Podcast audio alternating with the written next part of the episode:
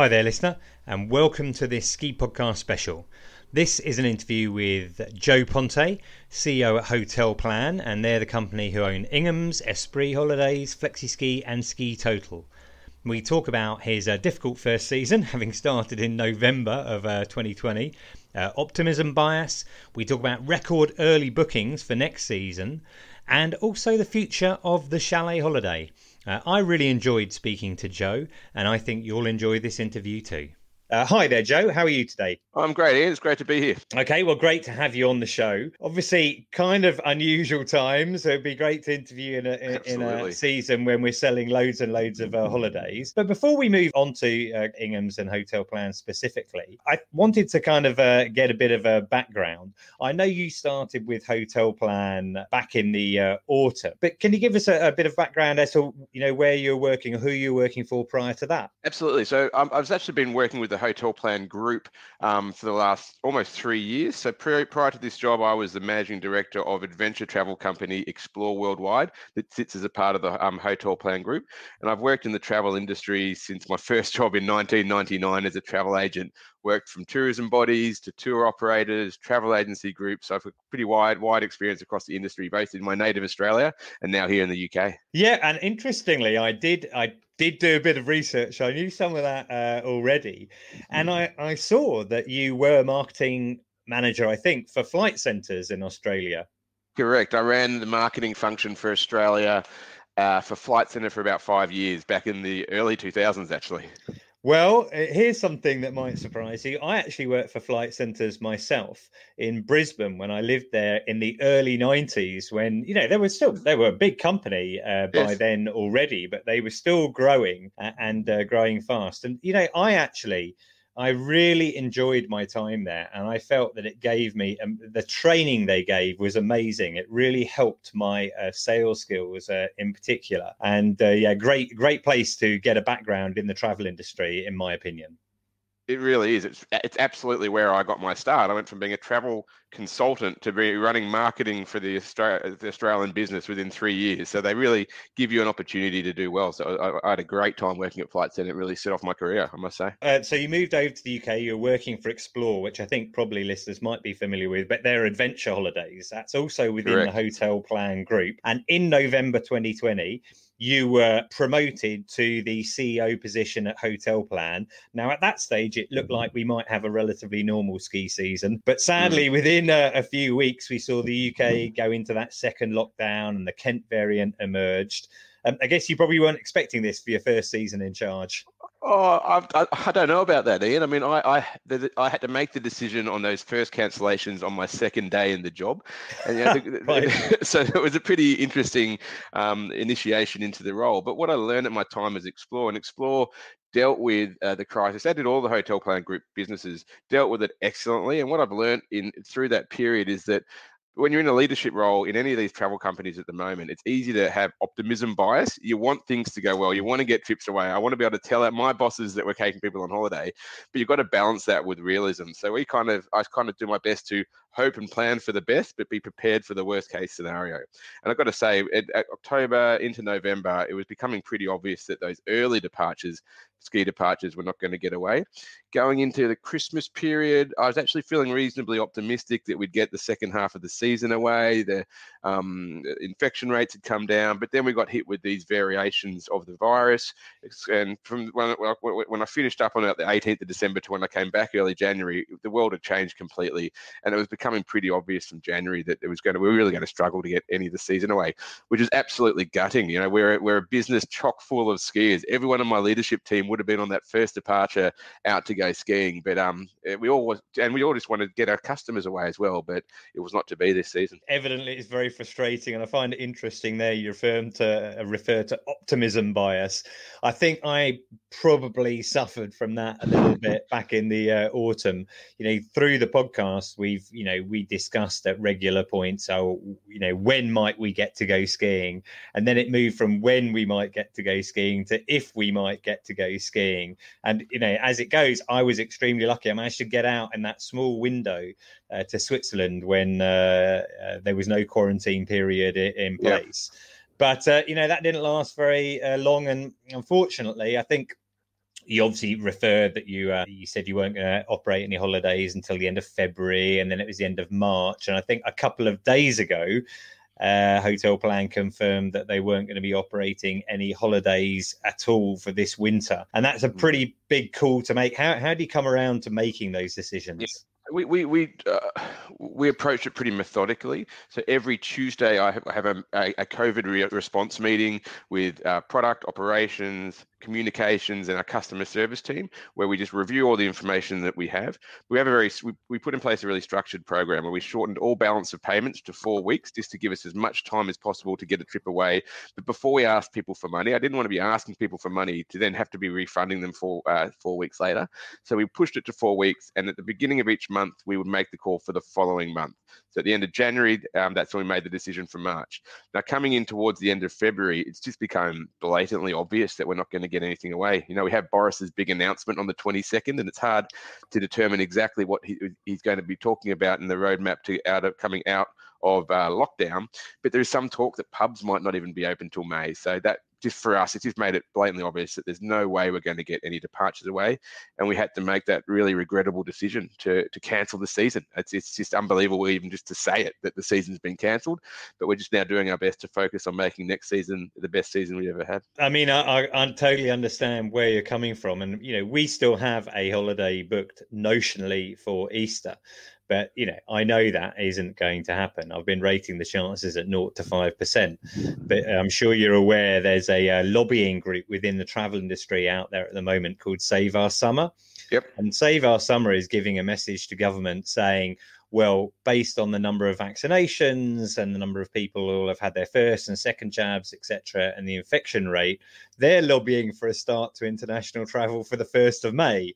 So evidently skiing, you know, and, and that's the travel industry suggesting that the 1st of May might be a good day to start yes. again. So clearly that ski season, you know, is not going to uh, not going to happen. I mean, there are some very encouraging signs, though, I feel, just within this week in relation to travel being, let's say, smooth and borders opening up in relation to vaccination passports, etc. The deal between uh, Greece, Cyprus, and Israel. And then yeah. I read in the paper uh, today that Spain have started negotiations or started to discuss with the UK government about some kind of, you know, vaccination protocol. So all of those things are much more encouraging for next year. Absolutely. And there's been a lot of a lot of talk about how 2021 to 22, i.e., next season, bookings are looking strong. Uh, can you give me any more insight into that? Yes, absolutely. Uh, so, of the people that we've been cancelling out of this season, 60% immediately are booking into the next season, which is fantastic. But we're also getting a huge number of new bookings into next season.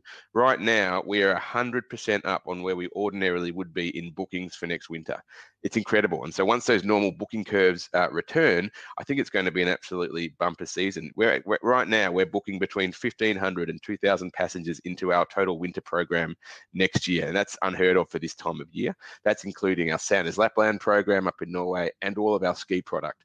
Um, so yeah, we're really excited. Some of the some a few dates here and there are starting to look a bit tricky. So you know, this is not me being the, the sales guy, but if I I am going to be booking my trip very soon because if you're after a specific resort, specific dates, or a specific hotel, things are starting to get pretty full already. You know, I have seen and heard that message, and you know, I'm uh, I have access to a bit of uh, analytics and sales data as well for various clients I work with. It's not just uh, talk for sure. I think in those peak dates, you know, one of the limits is always going to be the number of, for example, charter flights that get yes. packaged uh, up. So I'm presuming that's the sort of date you're talking about where av- availability is looking a little tighter, that kind of half term, mid February time. Absolutely, it, it, certainly is, and particularly on like so, we've got our charter flights um, sorted, and and they are filling up quickly. We're monitoring monitor every single flight on a weekly basis, and some of them are getting into the, the, that sort of red zone where there's not too much to, um, availability left. And what is interesting is that although the pandemic has evidently uh, affected a lot of people's livelihoods, we have seen data that says that people from the higher income groups have been less affected. They've increased their savings. There's a lot of pent up demand there for. Yep holidays and i think that's probably what you're seeing you know coming through there. People want to have something to look forward to. You mentioned you know optimism.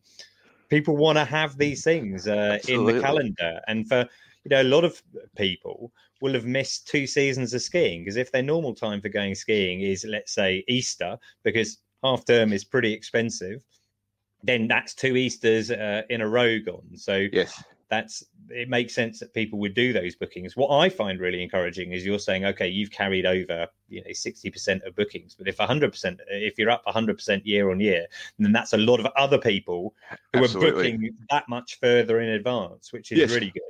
And look, our own in, uh, internal research it really endorses the things that you're saying. Our majority of our customers are over 40, um, and they have a higher disposable income, and they are really looking to travel. They want to travel, and they want to have this ski trip to look forward to. What I'm learning more, most about skiers is that skiers absolutely love to ski, and so for the people in my team who've had two years without skiing, for them that's absolutely devastating. So we we will see them come back and they're coming back really strong. And what we're also seeing is that a number of people are booking two trips. So one early in the season and one late in the season, just trying to make up for those lost seasons and just to make sure they're not rusty for that second trip. Yeah, well, purely anecdotally, I can say to you that we've had that discussion in our household as well. We often, because I kind of work in the industry, we have been able to go skiing a couple of times in a few seasons, but for next year, we're definitely looking at two trips. you won't you know, be the only that, one. That, that maybe early, uh, you know, high resort pre-Christmas or even Christmas uh, kind of trip, plus uh, an Easter one uh, as well. Uh, tell me, Joe, are you a skier as well? I, am becoming a skier. So, I, as a young man, I did a season in Colorado and, and snowboarded for three months straight, and, and then I had most of my life and career in warmer climates, um, not with not too much access to to ski fields. But since I've been in Europe, and particularly part of the Hotelplan group, I've been a number of times and loved it. My three sons have been on their school ski trip twice, and uh, we're going to go on a ski fa- a family, our first family ski trip uh, this coming winter. Probably looking at Obergurgl is the one we're, we're probably aiming for. Great, excellent. Well, that's it. I can tell you uh, that Obergurgl would be an excellent choice. As an aside, it happens to be where my uh, my parents met in Obergurgl. Is that right? So, you are yeah. you are a mountain man, aren't you? for sure. That that's right. I've been uh, involved in it for many years, and that's why it kind of burns me up not to be able to oh, sure uh, get out there as much. But that's what you know listeners to the podcast are, are like that uh, as well. So just thinking about uh, you know next winter, you know, hopefully vaccines, infection rates going down, but just on the off chance that there are uh, any problems for next year, are there assurances in place for skiers who, who are making their bookings early?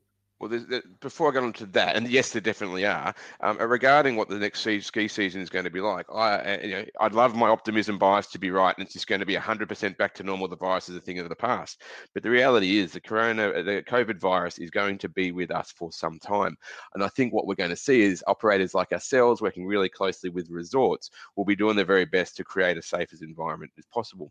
And I was talking to a fellow Alex, who's the head of um, uh, Swiss tourism here in the UK, and uh, he was talking about the fact that the Swiss ski resorts, they're all operating now for Swiss nationals. So they're getting a lot of training in about safety um, on the they've got covid angels who make sure people are standing far, apart from each other uh, as they're queuing for the gondolas.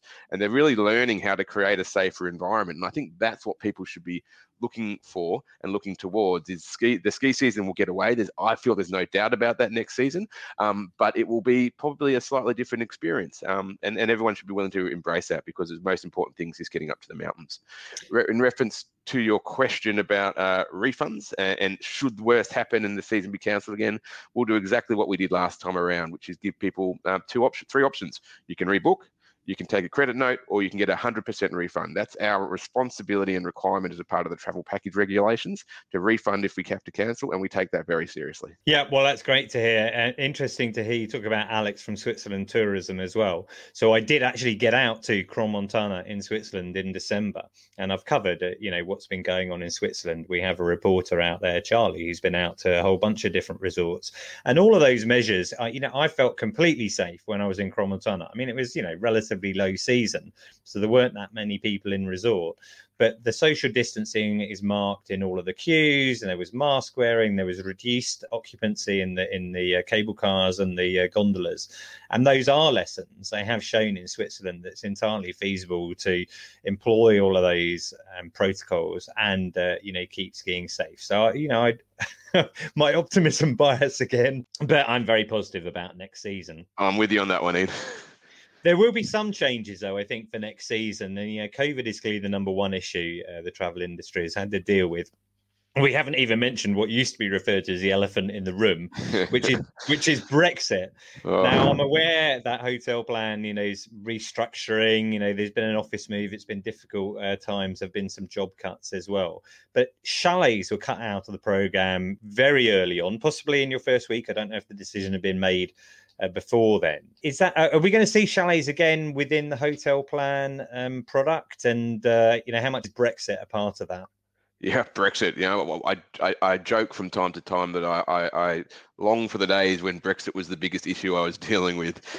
but um, yeah, obviously Brexit has a significant impact on us as a business. We have a separate working group within the within our business. Uh, it's four individuals accountable to our CFO to make sure that we are addressing all of the, the regulatory issues, the taxation issues, the, the labour issues.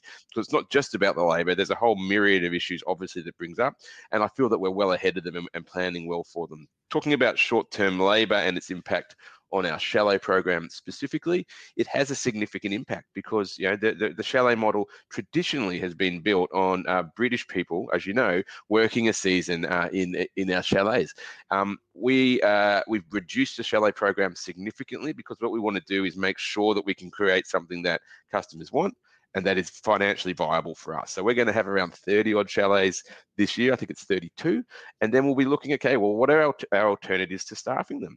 There's, we need to be able to find either Brits with European passports or EU passports or uh, European citizens. I don't think um, that that a, a, British skier will be that concerned in the if they want that chalet experience if it's going to be staffed by a British person or a French person. So we're looking at all those different labour options, but we're also having a really tight look at the chalet model um, in itself. Chalet model, I think, has traditionally sort of been uh, appealing to people booking short term, booking late, getting a really cheap deal to go skiing. That's not going to be viable for us in the long term. We need to reimagine and rethink what that chalet offering is going to be to make it uh, much more attractive that people want to book that early and make sure that we um, provide an offering and a service proposition that meets their needs and people are willing to pay for because it's something that exceeds what they can get elsewhere. The, the, the major, major part of our program next year will certainly be in those uh, hotels but I, am confident that with the right planning and the right innovation, we can create a chalet program that is something that in the future we can grow. But we'll see if it works and we'll make the decision at the end of next season. Okay, well, that's very encouraging that chalets are going to be back. And I say it's encouraging. I, I, I say that on the kind of uh, assumption that British uh, skiers do like that chalet holiday concept. Yeah. You know, maybe in a in a, a kind of post COVID or, or, new normal, they might think differently about it. That clearly the evident challenge is the employing your staff and how you Definitely. deal with the staffing. Is the idea that there could there could possibly be an exemption for uh, British staff staffing chalets. Is that is that a possibility? Because my understanding is you could advertise that job uh, in the UK, it has to be for like a minimum of eight weeks or something. And if no one applies for it, then you could say, well, actually, this job is exempt, and we can employ uh, people from the UK. Yeah, I'm not. I'm not sure on that particular point. So we are a member of SBIT, the Seasonal Businesses in Travel a lobbying group, who've been lobbying both here uh, and also in uh, in Europe, and they've been doing a fantastic job of doing so. I'm not holding my breath for any particular labour deal to support seasonal workers. I do do not think that that's going to be high on the agenda of the UK side Brexit negotiators. You know, they're a big a big driver towards Brexit was being able to take control of our own immigration. So then to have to do a deal on a so even work-based immigration, I think it's it seems counterintuitive to the to the reasons that Brexit began. So I'm not holding my breath. I think we will have to look for options to staff um, any all staff that we need, not just in the chalets, our reps that we have. It will have to be local. And look, I think that's a real opportunity for us. You know, it's, it's been fantastic having young Brits working in in in the resorts, but there's also an opportunity for us to look for local people with a deeper local knowledge of the not just the mountains but the towns and the restaurants. So when you're over there, you've got almost like a concierge that you can call and say which table should I book in this particular restaurant or which run should I he- head down for this particular challenge. I think there's something really rich that we can unlock there and use this force change as a reason to innovate and come up with something new. I know um, SBIT and uh, Charlie Owen uh, from SBIT has been on the show before, and he's doing an excellent job in terms of uh, lobbying to government, etc. So I hope that that will work. I agree with you. I don't think there's any particular reason that British guests need to have British staff, and those jobs can easily be done by any EU citizens. So let's see how that goes. Certainly, we know that chalets are going to be on the cards for next year. Things as they stand look very positive for next year. That bookings are up, so it's great to end on a positive side of things. Let's hope those strong bookings continue. Joe, thank you very much for uh, giving us your time today, and I wish you all the best for uh, for next winter. And uh, hopefully, we'll see you on the slope somewhere. Hopefully, so. It's been a pleasure, and thank you very much.